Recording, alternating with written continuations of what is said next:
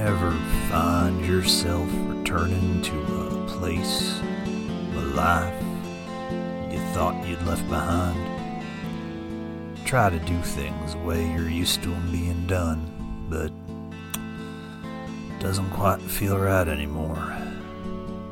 You've changed, maybe even grown. Silwe's been through some things in the last couple years that change a person. She's gonna find out just how much she has. This is Multiclass Theater. Trevor Quest.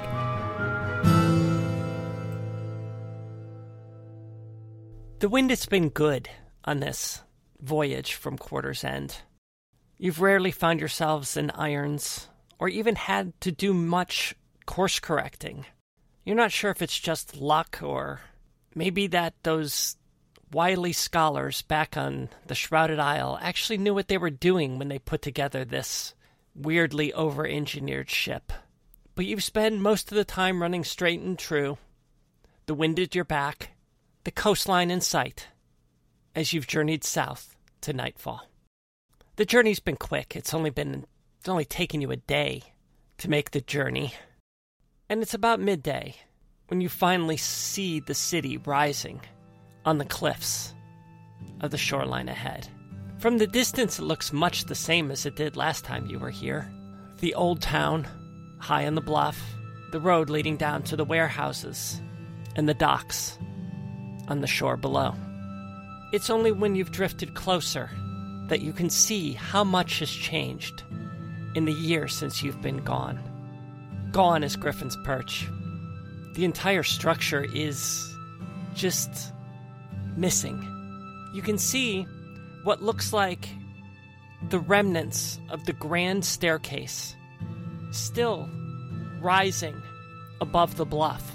But it looks like it looks like there's water falling from the top of it.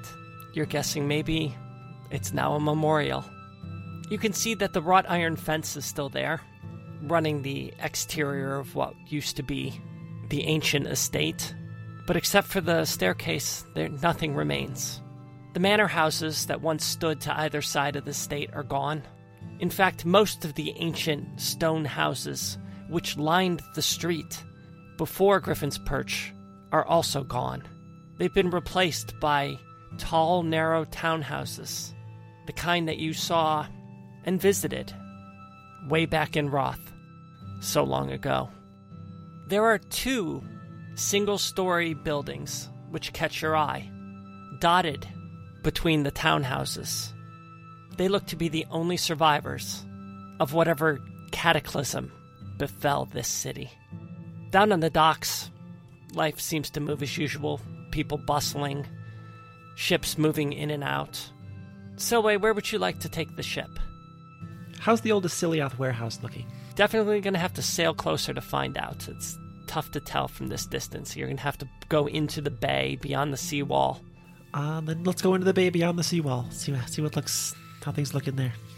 All right, you bark out your orders to Wedge and Biggs. That way. They pull the ship into the harbor. They drop down most of the rigging and the sails, so you're just running on the mainsail. And you maneuver past the break wall towards the old Isilioth warehouse. When you're struck by the fact that it is no longer run down, it is not broken, it is not in disrepair. In fact, it looks restored, new. The dock in front of it is empty, but you see on the exterior of the warehouse workers moving to and fro, pushing crates, loading wagons. There's a lot of activity. As you creep closer to the dock, getting prepared or preparing yourselves to land, you notice that above the door of the warehouse, painted in gold, is a symbol. And the symbol is? It looks like two triangles facing one another, their peaks touching. They're elongated, with a line bisecting the middle. It looks almost like an hourglass turned on its side, but stretched thin. Yes. Am I familiar with? Is this one of the noble houses that I recognize? It is not one of the noble houses. If one of the rest of you want to make a history check, feel free. Yeah, I'll- okay, I'll- that's yeah. I'll, I'll check history. Uh, I don't. Silly doesn't know shit. That was a Thirteen. I rolled a crit one. eight Okay, total. none, none of you have seen the symbol before. I'm looking the other way. All right, we're docking there. Silwe's gonna, you know, check in on some things real quick before she goes and deals with. Because Trevor's on the ship, right? If I remember right, we actually have like his unconscious. Trevor, is on the ship. Yes, you physically have his body. He is physically on the ship. As we as we dock, does anyone approach? Any workers? Uh, give me a um, roll to see how well you dock the ship. How well I dock the ship? What skill is this? Have we been saying survival? What have we? I can't remember. We've been doing something, but it's been so long. I don't remember, but I do believe that you have rolled a crit 20 every I- time you have attempted. you attempted did. this I did. Let's see if no, we can no keep up. pressure. That was in Tearfall, where Silwe was familiar with the docks. This is Nightfall, where she just lived on them. I can't help but imagine that Biggs. what, what is it? Wedge and Biggs? Biggs, yeah. Biggs and Wedge. Biggs yeah. and Wedge. I can't help but like one of them's at, at the wheel and the other one's like, stay on target. I can't hold it. stay on target. I, I'm still really distracted by the fact that not only did Rotan burn the city down, but it seems he's also responsible for its gentrification, The whole city. or at least this section of it. That fire spread.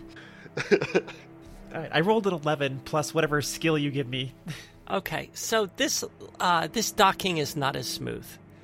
Uh, you're not as familiar with the um, the harbor, and maybe it's just you're distracted by what you're seeing in front of you.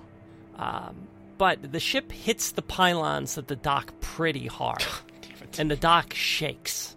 Uh, you don't do any damage to your boat, but it's jarring for everybody on board. What was that? I thought we were better at docking the ship by now.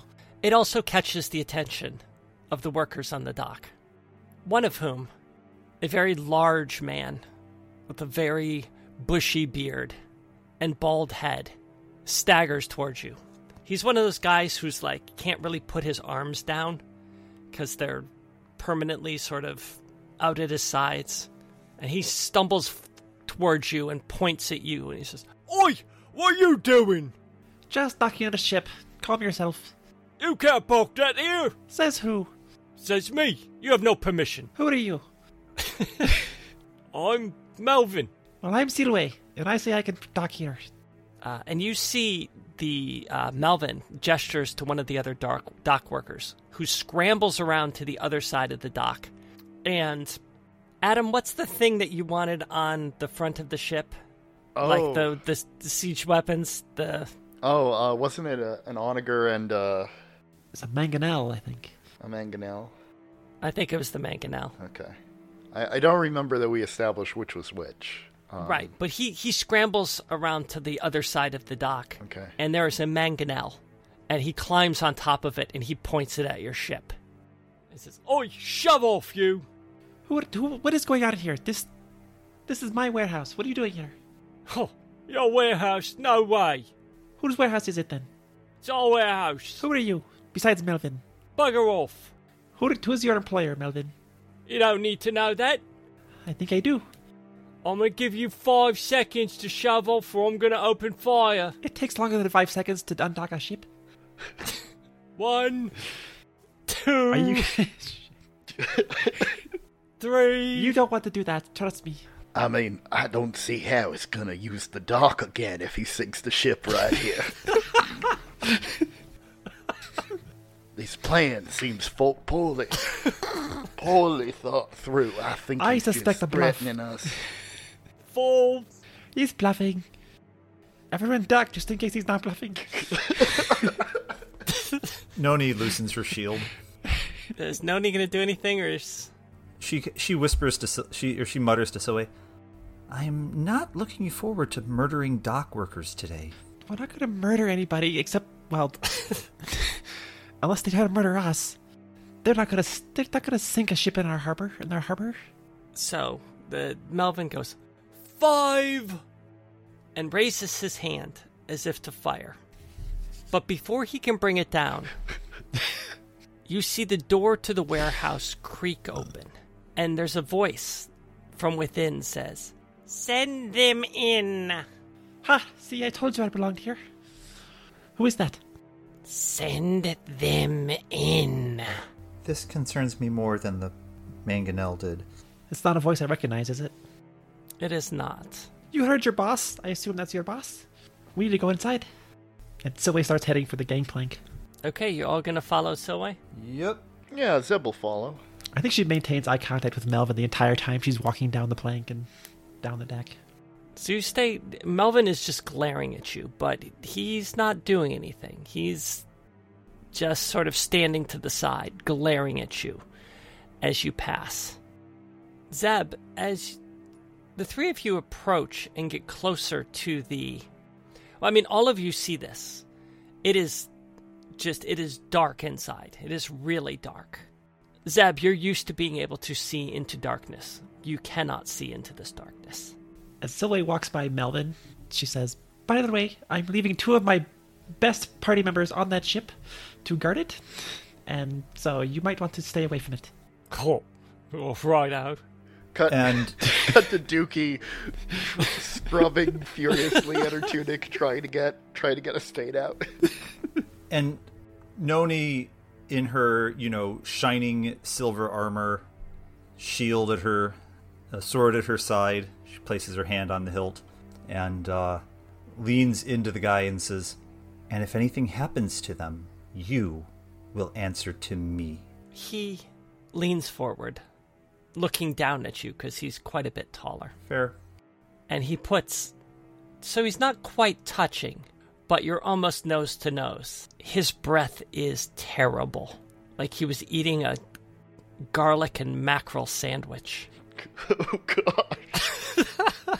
Also, you need a mint. Even even the thought kind of marinates, doesn't it? Like, the more you think about it, the worse it is. And, and he grins. And you see he's missing several teeth. And he says, I'd worry about yourself, Missy. He's not worth it, Noni. Just come on. She backs away, but maintains that eye maintains eye contact, or not backs away, but sort of like like I'm going to turn to follow my I'm going to turn to follow Silwe, but she keeps her eyes continues to keep her eyes locked. Uh, Captain, this is not a normal darkness we are looking at here. Not a normal darkness. What are you talking about? No, well, uh, like like an absence of light kind of darkness. How is that different from regular darkness? Well, we can't see through it. That, that- well, that, that is, uh, uh, absence of light would be a regular darkness. I don't. It just looks dark to me. I don't know what you're talking about. Yeah, but I can't see into it. Oh, Normally, that's I'm good at, at seeing into darkness. That's right. I forget. Everyone except humans can see in darkness. Well, she coughs. She coughs awkwardly and tries to peer 300 feet into this darkness, but fails. All right. It's extra dark. Good to know. Actually, I forget. Silly has the auto detect magic. Is there any magic emanating from the darkness? Yes. What kind of magic is it? Is it just like a magic aura or something? Uh, Magical. yeah, the sense you're getting is evocation. Huh. Okay, okay. I see what you mean now. This is some sort of magical darkness. Interesting. What is happening to my warehouse? Oh, not your warehouse, Missy. Go on in. It was before, it will be again. And she heads inside before he can respond. Okay, uh, Zeb and Noni, you watch Silwe step forward into the darkness and completely disappear, as if there is a black line on the ground separating the inside from the outside, the light from the dark. N- Noni shrugs and follows into the darkness. I think um, Zeb's gonna keep his hand on uh, on the handle of, of one of his uh, hand crossbows, but not not draw it. You walk into the darkness, and you stand there, Silwe, in absolute blackness. S- Looking up, looking to the left, looking to the right, looking for something to just, I guess, hold on to in this black void in which you find yourselves. When suddenly you are pierced in the side by a blade, and then a second one pierces your back. You take 14 points of damage. Ah. Do you say anything? Ow! and of course, she's whipping out her daggers just out of instinct and slashing at whatever is nearby. Oh, great. this this whole game. Okay, I would like everybody to roll for initiative. Groovy. Uh, b- back to this. 22. 18. 16. All right, so well, y'all go first. So, all right, Silwe. I think she would instinctually draw a dagger and slash at the darkness, but I don't want to spend my action doing an attack, so I'll just call that flavor. What she will actually do, assuming she doesn't immediately slash into somebody, is cast invisibility on herself. Okay. It's almost instinctual. She just like, oh, invisible or unseen assassins, and then, you know, blink or poof, um, invisible. And then I will, just in case there's anyone nearby, the rogue disengage bonus action, and then move 30 feet away from wherever, the opposite direction of wherever I got stabbed from. Okay, so you want to move. Uh, you got stabbed in the back, so you're going to move forward. Yeah. Let's say she was about 10, 10 feet forward, um, and then kind of turns around and looks to make sure everything is still in darkness. Give me a dexterity check. Dexterity check is 12. Oh, no, sorry. Not, I'm sorry. Rolled 12, so 16 for the check. Okay, so you, you instinctually turn invisible and you spring forward, and your foot actually catches something lying on the ground. It hits it. You think it's a box, and you begin to trip, but your natural agility takes over, and you actually do a forward flip over the box and land on the other side. Nice. Too bad no one could see it. that brings us to Noni. Cast a spell magic. It's third level or lower, it ends. Uh, it ends. All right. What's the lighting situation now? The lighting situation now is uh, a normal day. Um, daylight is streaming in through the windows of at the top of the warehouse, uh, filling the warehouse with a sort of diffuse natural light. Um, it actually is forming. There's so much kind of dust in the air that it's forming sunbeams as it casts shadows of the windows on the floor. The warehouse is full of crates, and it looks very well kept, orderly. Uh, there's a small office to the side of where you now stand. It looks like it has been recently repaired. There's new glass in the frames, uh, in the glass windows that of that make up the exterior of the office. The door is currently closed, and standing in front of you, Noni, is a tall, gaunt figure skin is sort of a stretched, leathery hide. Its hands are unusually long. It's wielding two scimitar like blades. Its head is also covered with this brown, leathery skin. It doesn't seem to have eyes or a nose, but has a broad, wicked grin of razor sharp fangs and it seems to be staring at you, turning its head from side to side, unsure what to make of you. Are you the new owner? Blood dripping. Yeah, blood is dripping from the blades that impaled I'd like to talk to your manager. I don't want to talk to the man. The service here is terrible. So is that your only action, Noni? So she will simply uh, draw her sword and uh, sort of ready her shield to meet this thing. Okay, Zeb. so, uh, it- it still, whatever this thing is, still looks pretty antagonistic. Oh yeah, it looks terrifying and angry and it looks out for blood. Can I try and identify this? Uh sure. Give me a arcana check. Uh, 13. Uh, you have never seen the likes of this creature before. Kill it. Kill it. Is it engaged? Uh, at the moment, no, it's not because Silwe jumped away. Okay, cool. Uh, well, quick as lightning, Zeb's gonna gonna pull out his, his hand crossbow and fire, and uh, while simultaneously reaching for his other hand crossbow, which he has uh, rebuilt since he destroyed the last one in a fit of rage. Uh, 25. That will hit. That would be 8 damage plus 3 acid. Does your crossbow count as a magical crossbow? Uh, I believe it does, yes. Okay, you hit it with the crossbow bolt, and it pierces the creature's skin. And the creature reaches down, grabs the bolt, snaps it in half, and throws it to the ground. The acid drips down its side.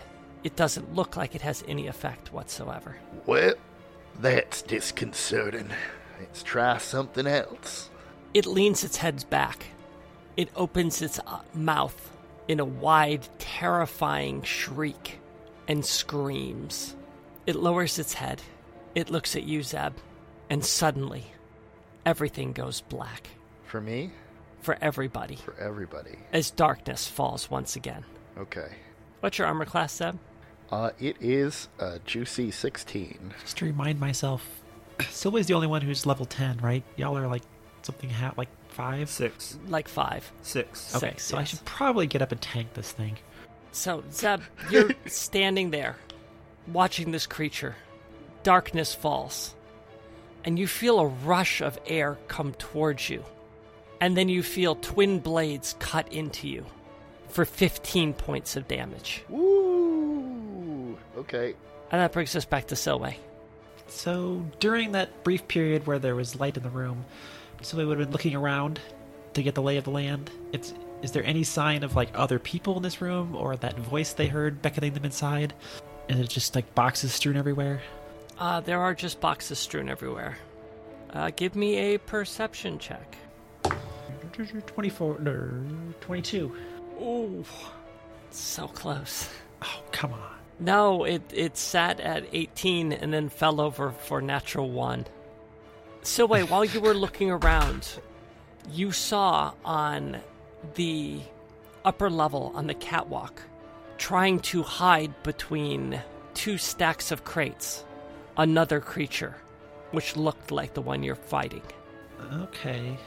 It looked like he was hiding, but in, like hiding in a menacing way or hiding in a scared way. Uh, menacing, very menacing. All right. Is it? Would you say it's 30 feet away or so? Up there on the catwalk? Uh, it's more than that. I think she would try to get up there. So I'm imagining like trying to remember where the boxes are, maneuvering around them, getting closer, and then casting Misty Step to teleport up to the catwalk, and then backstab this thing. All right, what kind of check would this be? I mean, that's a completely badass thing to do, but It's going to be difficult to stumble around in the dark. Um, she's got pretty good spatial sense, I could argue, but well, I'm gonna go rule of cool. Give me a dexterity check to see if you can navigate and do your best daredevil. okay. No, I cannot. Uh, I rolled a two plus four for dexterity. Okay, you hop up onto the first set of crates, preparing to leap onto another set of crates before Misty stepping forward, and you misjudged where that second set of crates were. And you end up falling to the ground next to them. All right, how close am I to the one that's down here then? You have no idea. It is pitch black and you cannot see. You would have had to move in the opposite direction, and you're not exactly sure. Uh, if you want to throw a dagger blindly, you can do that. That would be a very silly thing to do. But, okay, so I'm picturing what happens here is she tries to get around the boxes, stumbles, goes, "Get that," and says, "Well, that was that's not going to work." And then so she instead heads towards where she last saw the one down here, and can still hear, I assume, slashing and uh, cries of pain from her companions, and then tries to backstab the one that's on the first floor here. So you tell me if I can do all that in one turn. you have the movement to do it. Give me another dexterity check to see if you can avoid the obstacles on the ground, and then you're going to do an attack roll at disadvantage because you're blind. So dexterity this time is ten. All right, then give me a um, attack at disadvantage. She is invisible, so technically that gives advantage, so those would cancel out, I'm gonna argue. I'm gonna say no. That doesn't cancel. Uh, the lowest roll was 13, plus 10 is 23. That will still hit. 8 plus 10, 18 damage. Okay, Noni, it is your attack. The thing howls in rage as you plunge your dagger into it. Can I try to key in on that sound? Sure, I mean you can still get you can get disadvantage, but Sure. it's the way blind fighting goes. But Uh, well, here's here's why here's what I want to know if I can key in on where that thing is because I'm going to cast Spirit Guardians okay, and designate, of course, my two companions as do not hurt. Interesting. So that creates basically a 15 foot A 15 foot. I know, right? Interesting Uh, strategy. Don't hurt companions. Uh, but that creates a 15 foot. Somewhat uh, unorthodox. a- a- an basically an aura around me um, with a radius of 15 feet, where anything that gets in there has to make a saving throw. So this isn't. There's no attack rolls going on here. No, you are you're well. That you're pretty close together, you and um, Zeb. So it's within 15 feet. Well, then in that case, do, do, do, do, do, uh, I guess it's going to have to make a Wisdom saving throw because it is now entering the area for the first time on a turn. It's my turn, but it's a turn. Technically, it's its turn. It would take the damage. Actually, the the the writing here says on the for the first time on a turn. First time on a turn. Enters or The, when the creature enters the area for the first time on a turn, technically it didn't enter the area. It was already in the area. the area entered it. Okay, fine. Rules lawyer.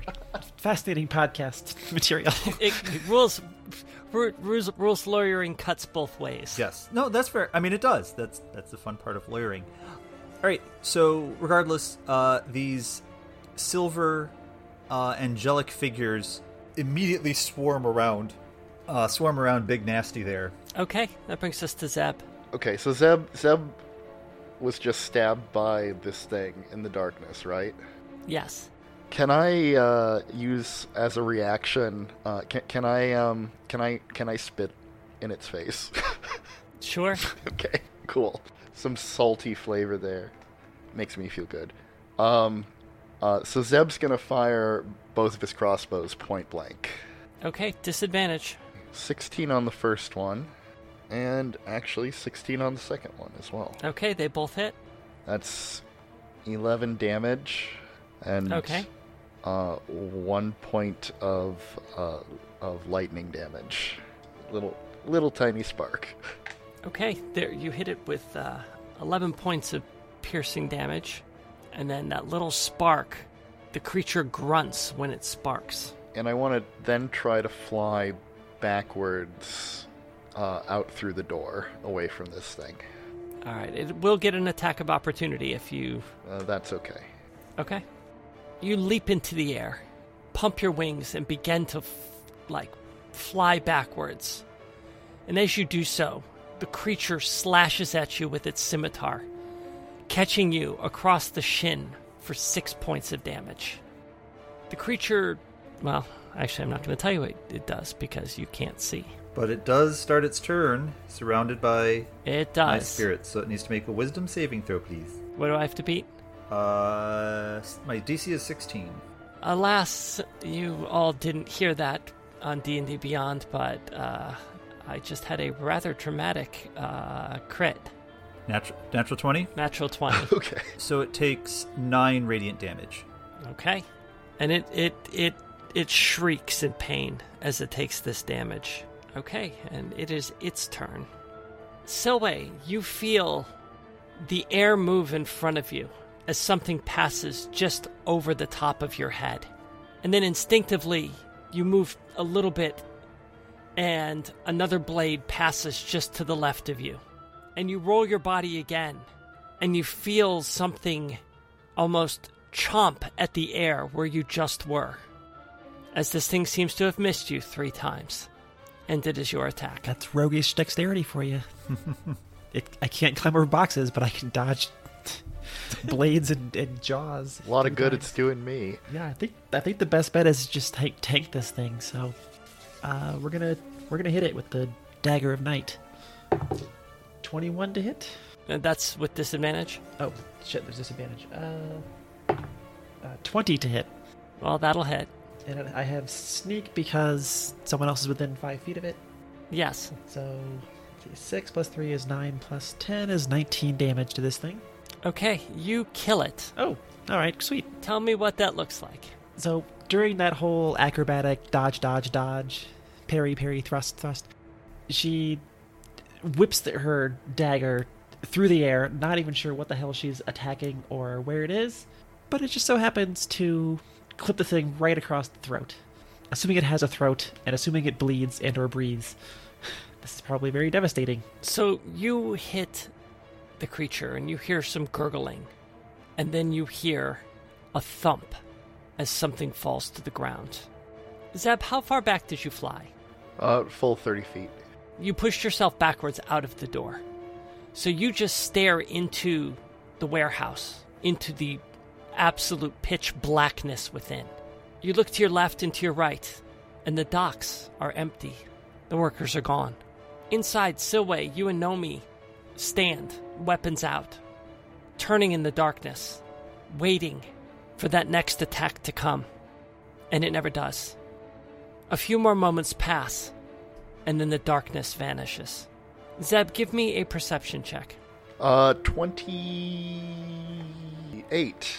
As you're scanning the docks, you look over to your right, and you see slinking out of the warehouse is the other one of those tall, slender, horrible creatures It's slinking out like through a side door or. Uh... through a, a window on the second level.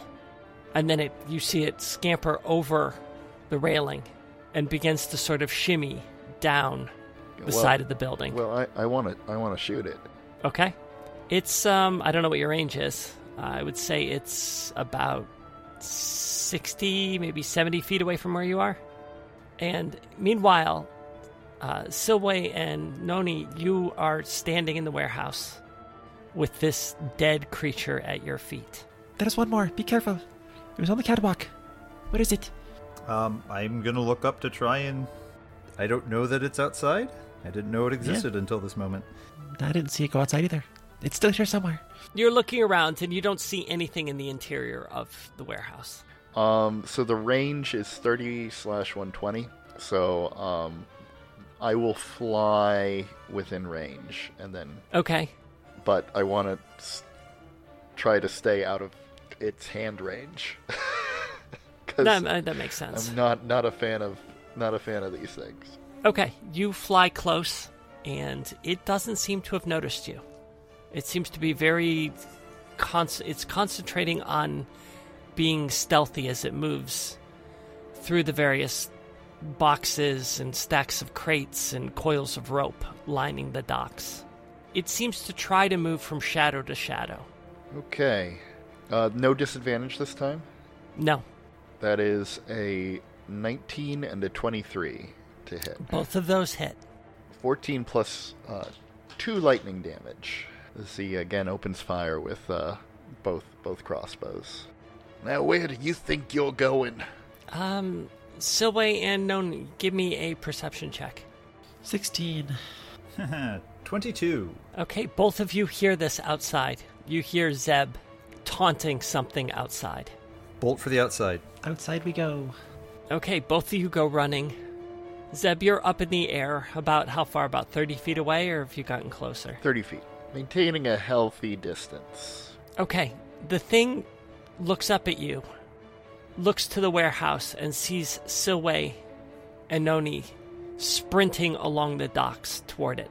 And it begins to sprint toward the other side of the dock, toward the other end, toward the harbor itself. I'm going to give you one more shot before he gets there. One more turn, one more attack. Okay.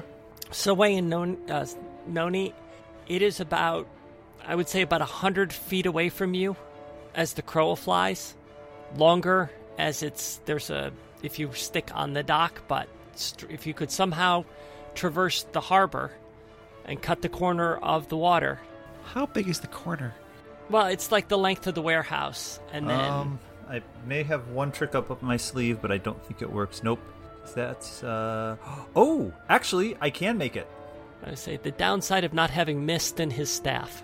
I'm going to throw down a moonbeam in front of it. Okay, Uh, so Moonbeam has a range of 120 feet. Until the spell ends, dim light fills the cylinder. When a creature enters the spell area, spell's area for the first time on a turn or starts its turn there, it is engulfed in ghostly flames that cause searing pain and must make a con saving throw or take 2d radiant 2d10 radiant damage. Okay. So you're gonna put it on top of it. Yep, I'm going to catch that thing in the Moonbeam. Okay. All right. So then I'm going to give uh, Silwe and then Zeb, you're going to get another shot at it.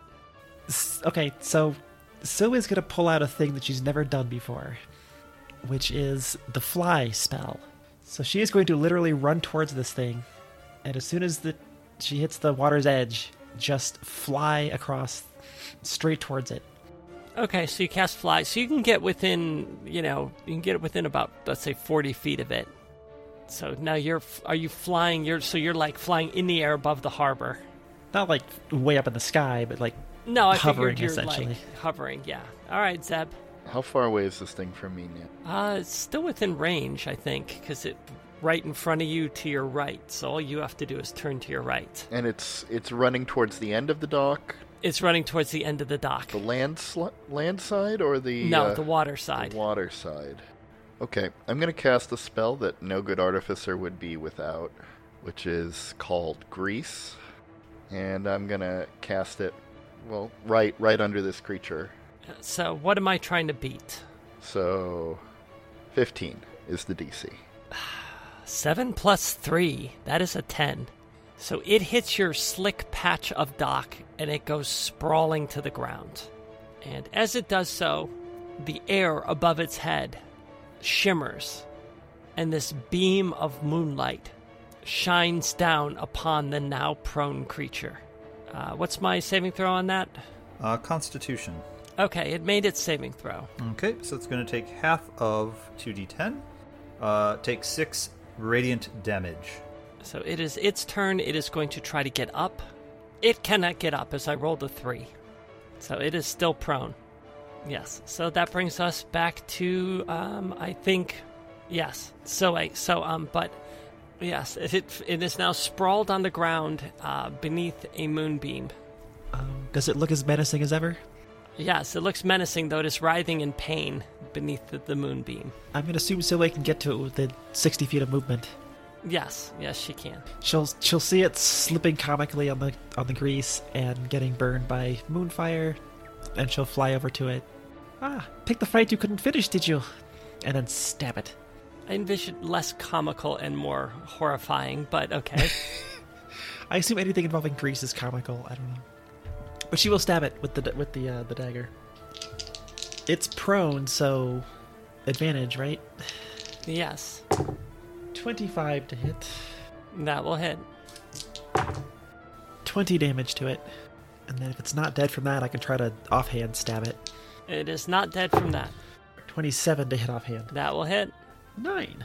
9 more damage to it. Still not dead, but not looking great. So she's just s- floating above it. Stab, stab, stab, stab, stab, stab. My turn's over. Okay, uh, Nomi. Noni. Not know me from. I don't know if I. I'd have to. I still have to cross the water to get to this thing, right? Yes, you're still about 100 feet away from it. Can I shout across? No, hundred shouting hundred feet away. Do we want it dead? I think so. Stab, stab, stab, stab, stab, stab.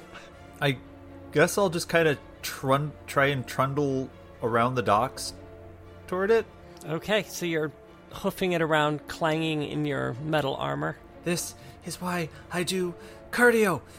Zebadyne can open fire? Put Well- this thing out of its misery, or. It it looks like uh, Silwe's got it handled. Uh, so stab, stab, stab, stab, stab, stab.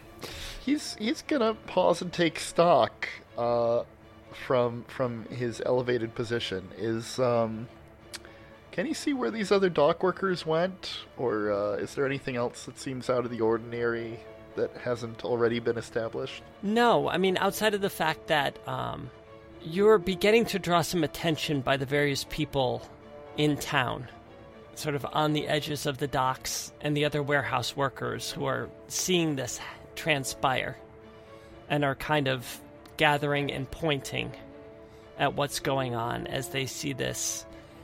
They can't really tell what it is. This figure sprawled on the dock, this devil like creature floating in midair, and this other woman also floating in midair, stabbing this thing while a beam of moon a moonbeam roasts it or cooks it or fries it.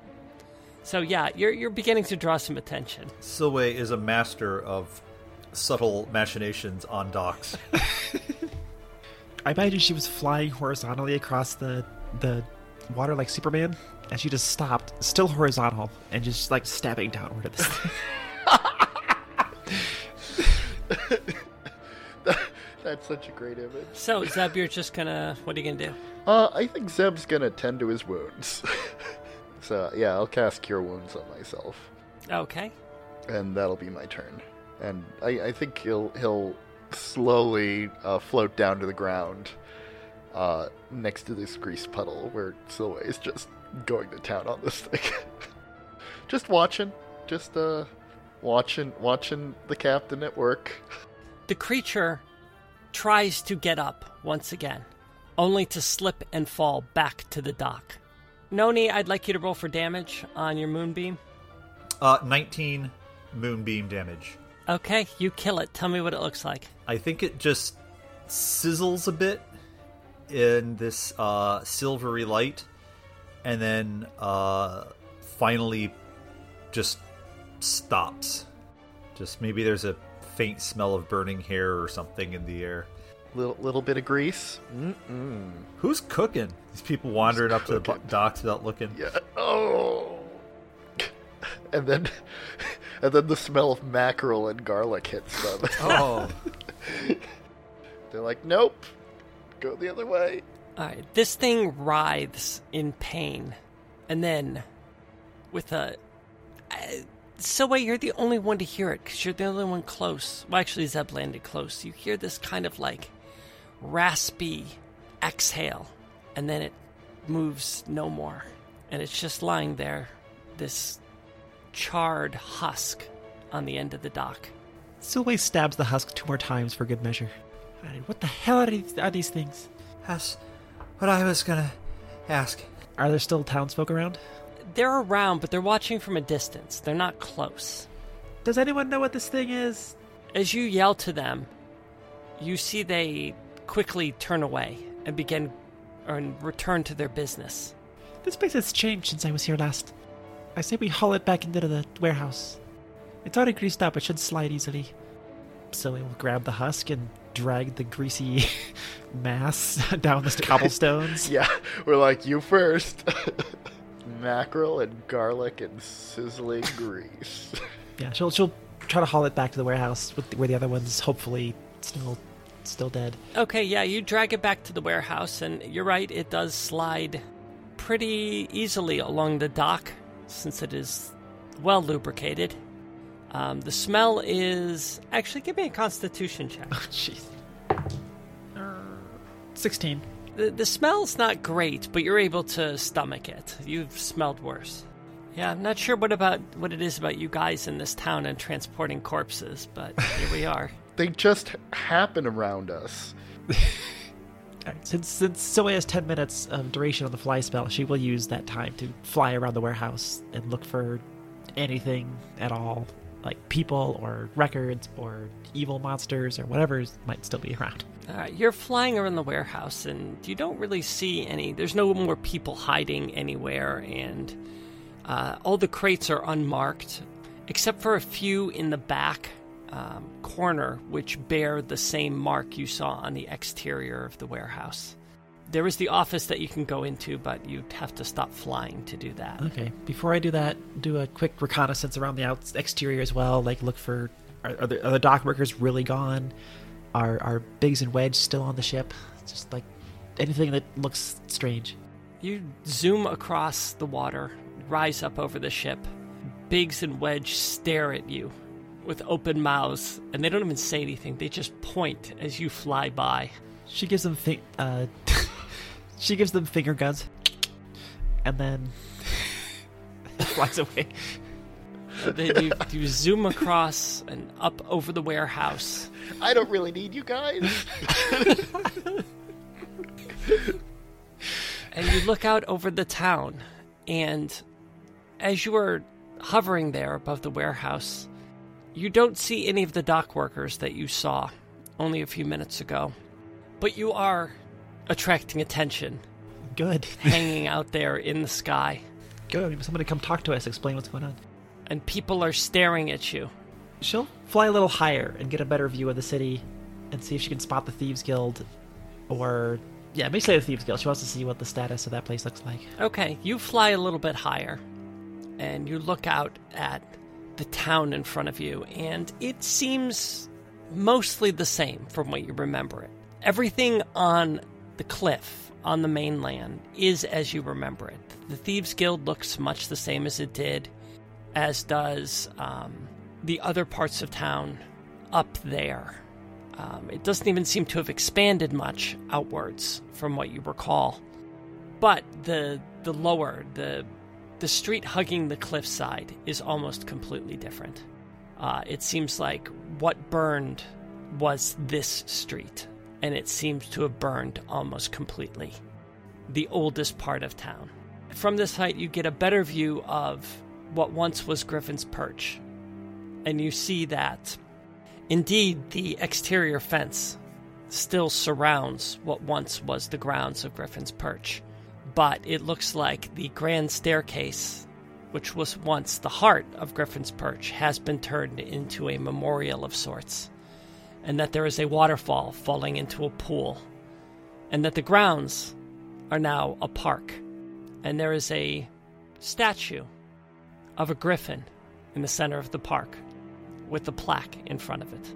Having made note of all that, she will descend and return to her companions in the warehouse. So while she's doing that, Zeb and Noni, what were you two doing? Looting the bodies. Well, yeah, definitely figuring out, trying to figure out what these things are, slash were, and then I guess search the warehouse for any signs of like other people who might uh, like who was the one who called us in. Give me an uh, investigations check. Oh, investigation. Yeah, I, I'm good at that. Uh, that's a two. Uh, you don't find any other people in the in the warehouse, and you you're you're you're kind of poking and prodding and, and examining this creature, and you have no idea what it is. Can I take a tooth from it? Sure. Cool. That's gonna come back to bite someone. Uh, uh, uh. So the tooth you pull, Zeb, is about two inches long and razor sharp. Do they? And they don't have any other markings or anything like that. No, just the um. They don't even appear to be wearing clothing. It's just this sort of like tan, leathery skin Yeah. covering their bodies, and the one that Silwe dragged back into the warehouse is sort of harder to identify and examine because it's been charred and um, lightly um, fried in some uh, nice cooking oil. But the the other one is it almost looks as you examine it, it looks like leathery skin that has been stretched to cover this frame. It's almost smooth in places, rough in other places. In a way, it has almost that sort of texture of severely burned skin. Uh, is there anything in these crates in the warehouse? Uh, you just gonna start opening crates at random, or Uh, unless there's uh there's some kind of crate system.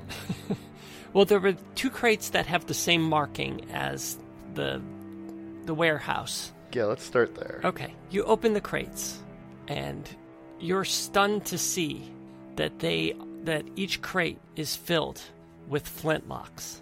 Oh boy. Okay. Guns are totally canon. Gun, guns have been canon for a little while, but so so I want to say Zeb knows what these are, but I'm I'm Captain willing Finnegan to defer to you on flintlock. that. As, as an artificer, I feel like if I see. I think know, as an artificer, he does. As an yeah, artificer, he, he, does. He, know would have come across one at the very least. and Yeah, been and I think "Ooh." Silwe knows what they are. I don't think Noni has any idea what it is. um, whenever Silwe descends, she would check out the office. Okay, Silwe descends, and you see Noni is kind of on her, crouched down, looking at the body, and Zeb is over in the corner examining the crates. And you go to the office, the door to which is shut. The shade is pulled, and you cannot see inside of it. Detect magic. Is there anything glowing inside? There's nothing glowing inside the office. Then open the door. You open the door, and you find a very nice, very well appointed, very orderly harbor masters or, or dock masters or, you know, your warehouse chief's office. There are filing cabinets, there are ledgers, uh, there's a chair sat before a desk. On top of the desk is a, a nice desk pad. And beneath the desk, kind of shoved to the back, curled up in a very tight, almost fetal position, is a skeleton. Uh, a fresh skeleton? No, there's no flesh on it. There's, no, I mean, unless you want to go all CSI, there's no real way of knowing or carbon dating, but it seems too recent for that.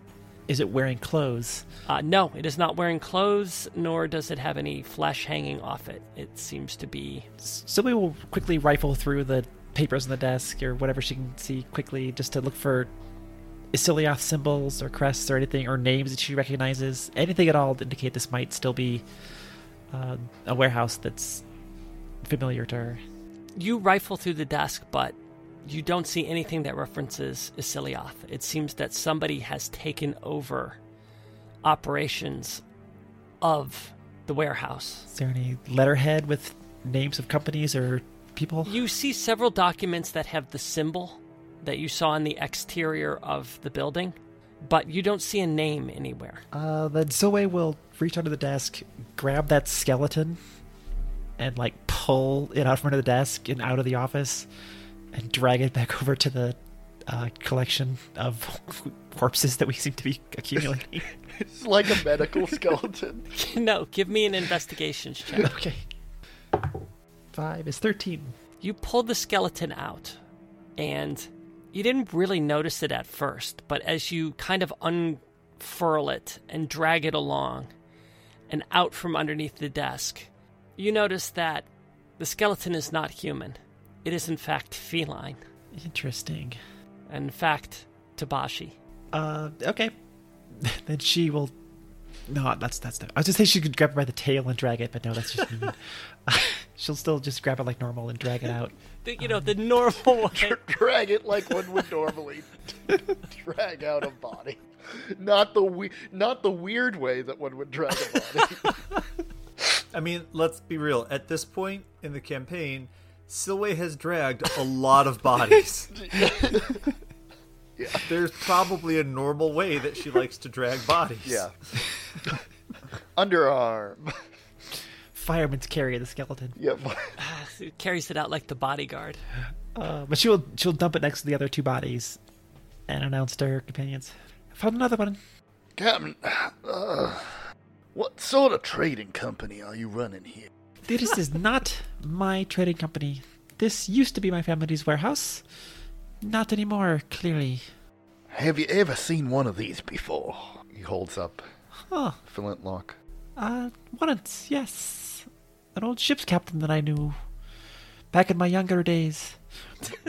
My my younger days. Back three One months month ago. Three months ago. Ah, to be young. I think it's been about three months because it took the voyage took a while. You spent some time on the island after Starge. It's been about three months, I think, since you arrived at the island. Did he have uh, a whole crate of them? no, just the one. It was something we'd we'd never seen before. Very rare Zeb artifact. gestures Whoa. to the crate. What is. Oh, these will be worth something. Are these the only crates with that symbol on them? Well, I haven't done a thorough search, I would say. My question is if, uh, if this isn't your trading company, then uh, where are they coming from and where are they going to? That is an excellent question that I intend to ask my friend here in town. Maybe she will know the answers. About that, who who is this friend that you keep talking about? Oh, her name is Celine. She runs the Thieves Guild. Right, uh, and you and Selena are on good terms. Yes, Yes, I'm going to say yes. very convincing. Good, good.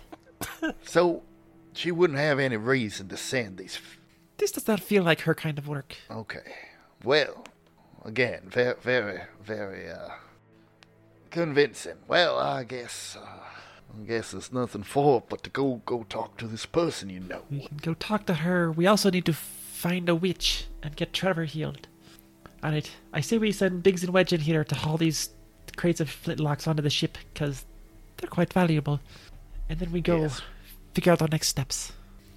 Um, she will also open up a few random crates just to see what else is in the non-marked boxes. In the non-marked boxes, you find um, a lot of um, carpets and tapestries that look like um, they were probably, I would say, Sishan in, or- in origin, as if they came maybe from the corridor. Ugh, tapestries. I'm, Whatever. I also just love love that Silwe's attitude to things is like, I once lived in this house. Therefore I can go into this house and the furniture is mine. That's the entitled rich girl attitude. I guess we're arms dealers now. So how she gets around with uh, how she gets around the whole. I'm not. I'm not a. It's not a thief. it's not a everything thief. belongs to you. I used to live in all of these places. Nightfall. That is a town I used to live in. what are you doing here in this place I used to live in? If you try to kill me and I kill you in response, then your stuff is mine. That's not stealing. Are, are we expecting any other uh, unexpected trouble? That sounds like a literal impossibility. Expecting unexpected trouble. I have no idea what's going on there. I expected to dock here at an abandoned warehouse and then go talk to Celine. I did not expect uh, belligerent dock workers who have disappeared or to be attacked by monsters. Uh, all right. Well, I'm gonna. Uh, okay, I'll, I'll just be a moment. I need to go back on the ship and, and, and pick some. While you're there, tell Biggs and Wedge to come out here with some something to haul these crates on board. I, I will do that. So, Noni, are you doing anything while this is going on? I think she's feeling very quickly out of her depth. Strange artifact that we're just taking. Three bodies that. Which one of them spoke to us and invited us in to try and ambush us? Where did the guys who were waiting outside go? What the hell is going on? I the wish- general vibe. I wish my friend were here and not seasick on the ship. I guess I can cast Speak with Dead tomorrow. Should we bring the skeleton with us just in case we want to question it? I suppose of these three, this one seems to. This is a strange thought. This one seems to be the one most likely to tell us something. All right, we'll have Biggs and Wedge to haul this one on the skeleton on board too. This is a very, very strange day. I just want to see once the party's reunited and Mist walks on board. What the absolute fuck is that? It's okay. It's a tabaxi. This is Chaz. Honestly, part of me is like, is but We'll find out when, tomorrow when you can cast your spell. yeah.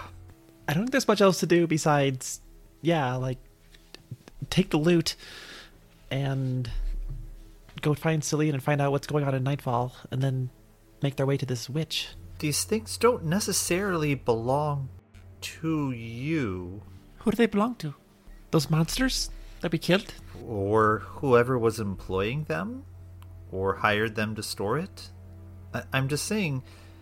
I mean, if these things are dangerous, then by all means we should def- we should take them take them back to Roth. I'm sure I'm sure some of the sisters would love to have a chance to study them and prepare for whatever they might however they might change things here on. Why don't we go talk to my friend and find out who, what this symbol means? Who owns this warehouse now? And then we'll decide what to do with the loot. Fine by me. Okay. so, Biggs and Wedge appear, and they both recoil in horror as they see as they see the pile of corpses at your feet. But like good crew, they muster the courage and load the two crates onto a dolly that they've brought with them, and they lay the skeleton on top of it and transport all of that back to the ship. Um, then off to the Thieves Guild, I think, just to look for Celine and see if we can get answers.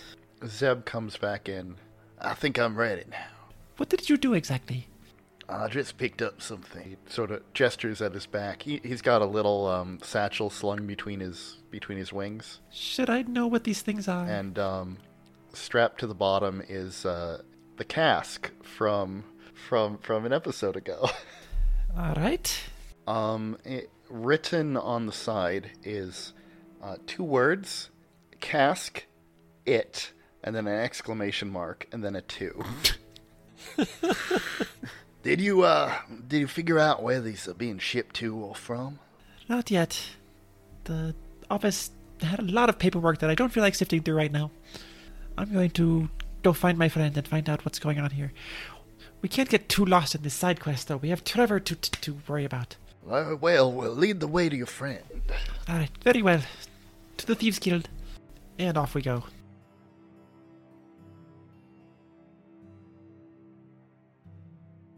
You push your way out of the front door of the warehouse onto the lower street of the harbor district. It is exactly as you remember it. Dock workers are going about their business, transporting goods, people hawking things in the street. Music spills out of the taverns of the lower harbor. You make your way across the square, the harbor square. You're not accosted or looked at strangely by anyone. Lest we forget, Nightfall's cosmopolitan, so even a tiefling doesn't stick out amongst the Desians of Nightfall. You make your way from the harbor up the street which hugs the cliffside, and you find yourself Silwe walking on strange ground where it at once feels so familiar but looks so incredibly different. From everything you remember, only two buildings remain the same. On the left, about halfway up the road, Armand's stands untouched. Silwe suddenly remembers her promise and like pulls up her hood and keeps walking. and then a little further up, on the right side of the road, Mugby's also stands untouched. Who's up for a 30 minute shopping excursion? Anybody? Anybody? I could use some healing potions. Let's make Diana pull out an old voice. Yes, because Mugby always was such such good deals. I want you to give me all of your healing potions. And when I say all your healing potions, I'm not just talking a lot of healing potions. I want all of the healing potions you have. So you make your way past Armand's, make your way past Mugby's, and you find yourself at the elbow of the road where it bends and continues its way up the cliffside, the courtyard before Griffin's Perch. And you see the wrought iron gates standing before you. And in the fence next to the gate is a smaller person sized door, which is open. And beyond it, you see a well manicured park. You see the staircase waterfall. Before it, and before the pool the water is tumbling into, you see the statue of a griffin. And you see a plaque, which looks like a memorial plaque, in front of it. You continue your way up the road, past the new townhouses, which fight for space on this narrow piece of land clinging to the side of the cliff, up to the town proper. It takes no time, Silwe, for you to lead them through the winding streets of the upper town and to the lone building standing in apart from all else in a square of its own the thieves guild are there thieves around as usual there is nobody in the outside as you recall there are no windows at ground height um, the only windows are well off the ground the walls are smooth only a large iron door greets you as the entrance to the thieves guild of course, you also know that there is walls surrounding the Thieves Guild. You know there are ivy covering those walls. You know there's a secret passage through one of those walls into a courtyard. She'll start with walking up to the front gate and seeing if she can just waltz inside. You go to open the front gate. It does not open, it is locked. As you also know, this gate, this door cannot be opened from the outside. There's no one nearby, there's no doorbell to ring. Well, there's a knocker, I believe. It's been a while. Yeah, she'll knock. Dong, dong. I didn't listen to the full episode. She'll do the normal way you try to approach a building and, and try to get let inside. You knock on the door, and then from inside you hear a very small, very timid voice say, Um, yes. Hello? Can you open the door, please? Um, no, I can't. I am. Um, I'm not supposed to. By whose orders? The the guild masters. It's it's not. Um, I'm I'm just supposed to. Who's who's who's asking? Tell the guild leader that Silvia Ciliat is here, or maybe use the name Mara. I was wondering if you remembered that. She doesn't know who Silvia Ciliath is, but Sleet's got her methods. She probably knows everything like Soldal does. Oh, okay. Um, just just wait there. I'll, I'll be right back.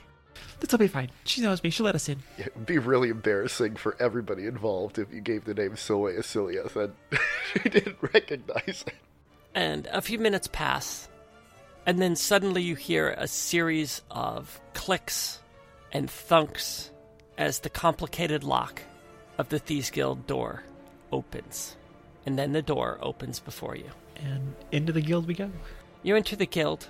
You climb the three flights of stairs you don't encounter anybody on the way, and you find yourselves at a long corridor facing a lone door at the end. Silwe, you know this door all too well. She will walk up and knock. You knock on the door, and it opens on its own accord.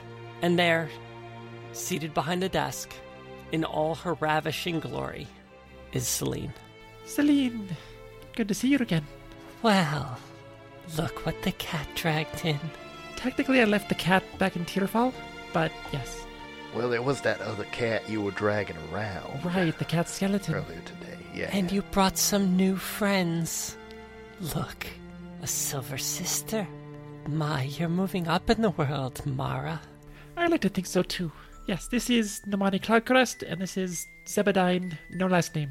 Kincaid, Kincaid. Kincaid is his last name. Zebadyne Kincaid. have you heard of me? I think you've done some business for us in the past. Well, I suppose that would be true, wouldn't it? But please, where are my manners? Why don't you come in? Have a seat. Gladly. Come on in. She beckons the companions in. And are there plenty of seats for everybody? Yes, there are three seats placed before her desk, as if she was expecting you. Then Silly will sit in the middle one. So, how are things in the in the Thieves Guild? I hear you uh moved up in the world yourself. Oh, this little thing, and she's just twirling the guildmaster's ring around her finger. Yes, it it it does look nice on my hand, doesn't it? It suits you. It does. But I don't think that's what you were talking about. I've heard rumors that the Thieves Guild has uh, grown more powerful since I left. It has. Always good to hear. I also hear rumors that perhaps you were the one to thank for it. Or more um more directly your former companion is he dead? Did you kill him? No, not yet. Oh no. Well, anyway, yes, we are we are thriving here. Good. Are you in uh, control of the docks by any chance? I am in control of most everything, but Then you could perhaps you could explain the welcome that we got this morning. oh, the welcome you went to your old docks, didn't you? Of course we did. Of course you. Did. Mara, Mara, Mara. Or should I call you by your proper name? That's what I go by most of the time now. Really? Really. Well, Miss Isilioth, your warehouse was purchased at auction by a another shipping concern, and um, yes, I I don't know what more to say. This other shipping concern that you mentioned, uh, is it perhaps run by tall, scary flesh monsters? Because that's who greeted us this morning. Yes, well, they call themselves Golden Retribution. It's such a dramatic name, but I guess they have some cause since they sort of appeared after the fire which knocked out most of this town, at least the old part, and the moneyed part and the powerful part, and I'm not complaining about that, but they are. Complaining. Yes, they seem to be on some sort of mission of vengeance. I, I believe they put out a bounty on the one they felt responsible for the fire, and Okay, okay. I think that they would very much like to get their hands on him. And probably any accomplices that um, were with him. It's too bad there were no witnesses to that crime. Zebadyne looks at Silwe very pointedly. She just looks right back. No, there were no survivors, and that is sad. And I have given absolutely no thought to that and their well being and their welfare because, frankly, they were such odious people. But actions have consequences, and consequences have a habit of turning up at the most inopportune times. I'm still stuck on the part where they had large, scary, clawed monsters in their warehouse. Yes, they, they, they call themselves the Driven. Those flesh creatures. I I've heard rumors of them. I believe some of our members have scrapped with them before, but I personally have not had any dealings with them. They mostly have left us alone. They still pay their tithe to us, so we don't pay them any mind. They're really like nobody, like just like anybody else in the city. Interesting. Hmm. Well, two of them are gone. We've re- we've dispatched them, my companions and I. Uh, but that, that's not the main reason we're here. I I am here on other business. Uh, when when last we met, I believe we were even. I thought we'd left things as We did. We were even. you've come to ask for a favor. Not a favor. A business arrangement. Business arrangement. With you and the Silver Sisters. I mean, I do business with the sisters from time to time. I have my own arrangement, but I am surprised to see one in your tow. They usually don't like to get too close to thieves. Well, that's fine because I'm not a thief. Still deluding ourselves, are we? Zeb's gonna look over at. Now, how is uh, Miss Cloudcrest doing? Uh, processing is probably a good word. I don't think she likes Celine very much, um, but she's also recognizing this is Silwe's dance, and she's not going to cut in. Do you have uh, similar arrangements in Tierfall as you do with the Silver Sisters? Similar arrangements with who in Tearfall? Anybody? Because I happen to have a newly acquired warehouse, which comes with a dock and a business business operations. I thought we could help each other out. So you want me to use my influence in the city to get you your warehouse back? Well, I have my warehouse in Tearfall. If I could get the one in Nightfall back, that would also be a bonus. I could do this. The mayor happens to be a close personal puppet of mine, Excellent. but I think I should like something from you. All right. Name it. Hmm. How about this? You owe me a favor. That seems fair. A favor to be defined and collected in the future? Yes, exactly. Then that sounds like a fair deal. I get my warehouse back here. You send business towards my warehouse in Tierfall, and I owe you one. Nomani is going to lean into Silwe and whisper, try to whisper in her ear. I thought this was about Trevor. We're, we're getting there. And I had a, a business discussion I wanted to to have first, but I do have other other requests, Celine. Remember? Do you remember Trevor, the little squeaky-voiced kid?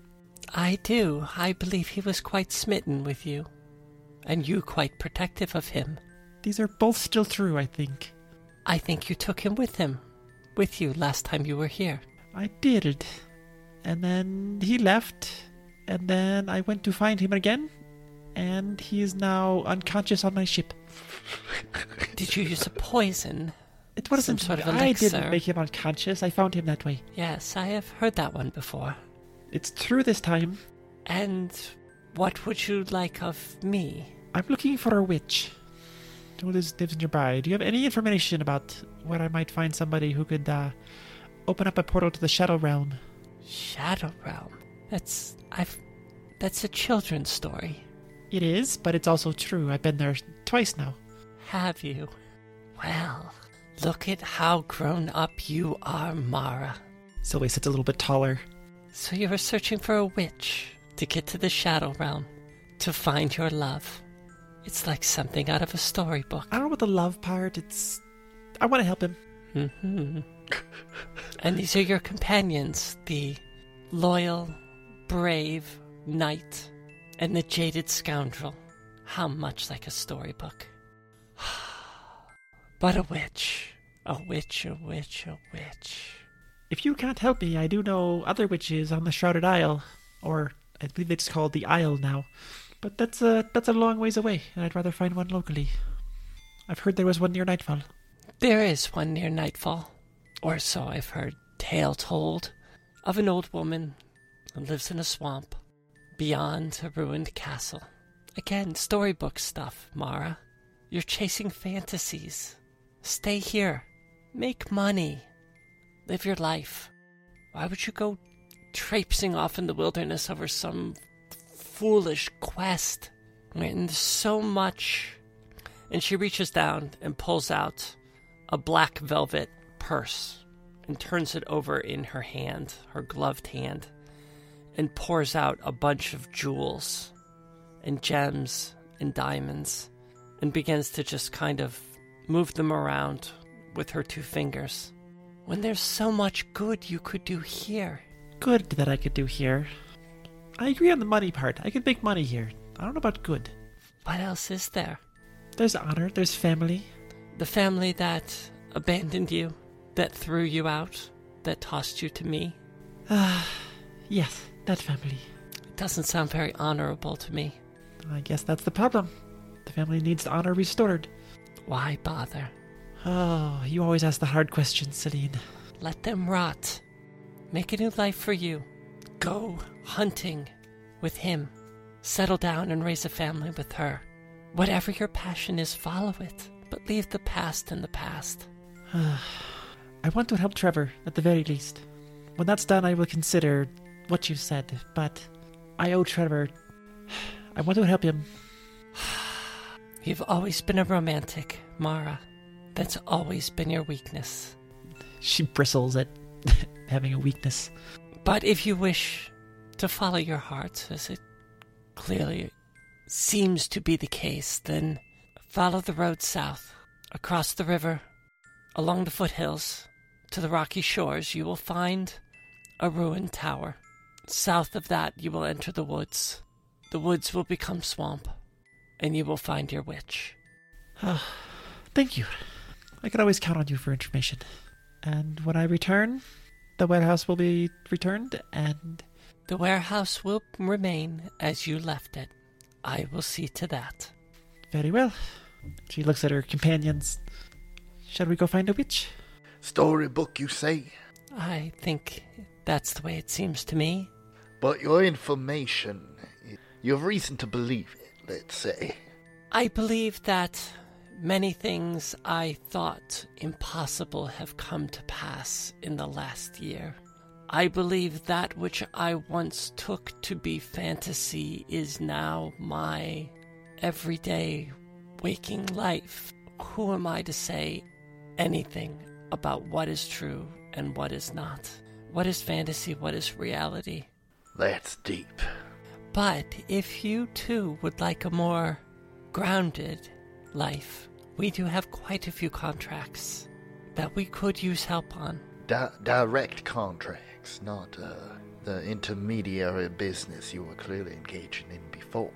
No, well, we have a few direct contracts. It's there are a few particularly troublesome thorns in our side, in our paw, if you will, that need to be plucked out. But and a few who owe us money who have absconded. So if good, honest work is what you want, we can provide. How lucrative are we talking? Well, we have a range, thousands. We have one bounty that is 10,000 credits. Sylvie's staring directly at Zebediah. Just Or I should say 10,000 gold pieces. I don't know why I stopped into Star Wars. I I, I was I was like talking about bounty hunters, and I'm like, maybe there's something I don't grasp.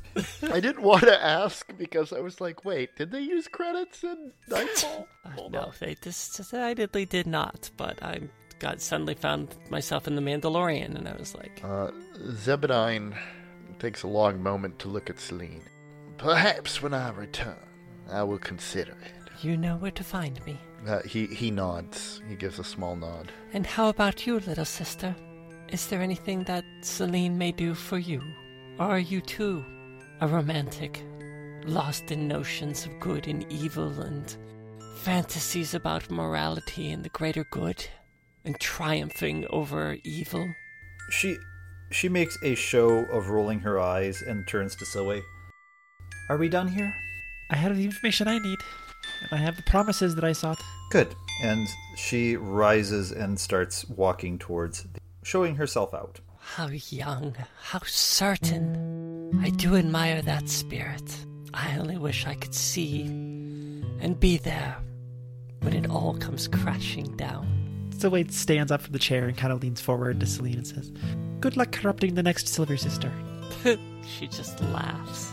Oh, I have missed you, Mara. I have missed you.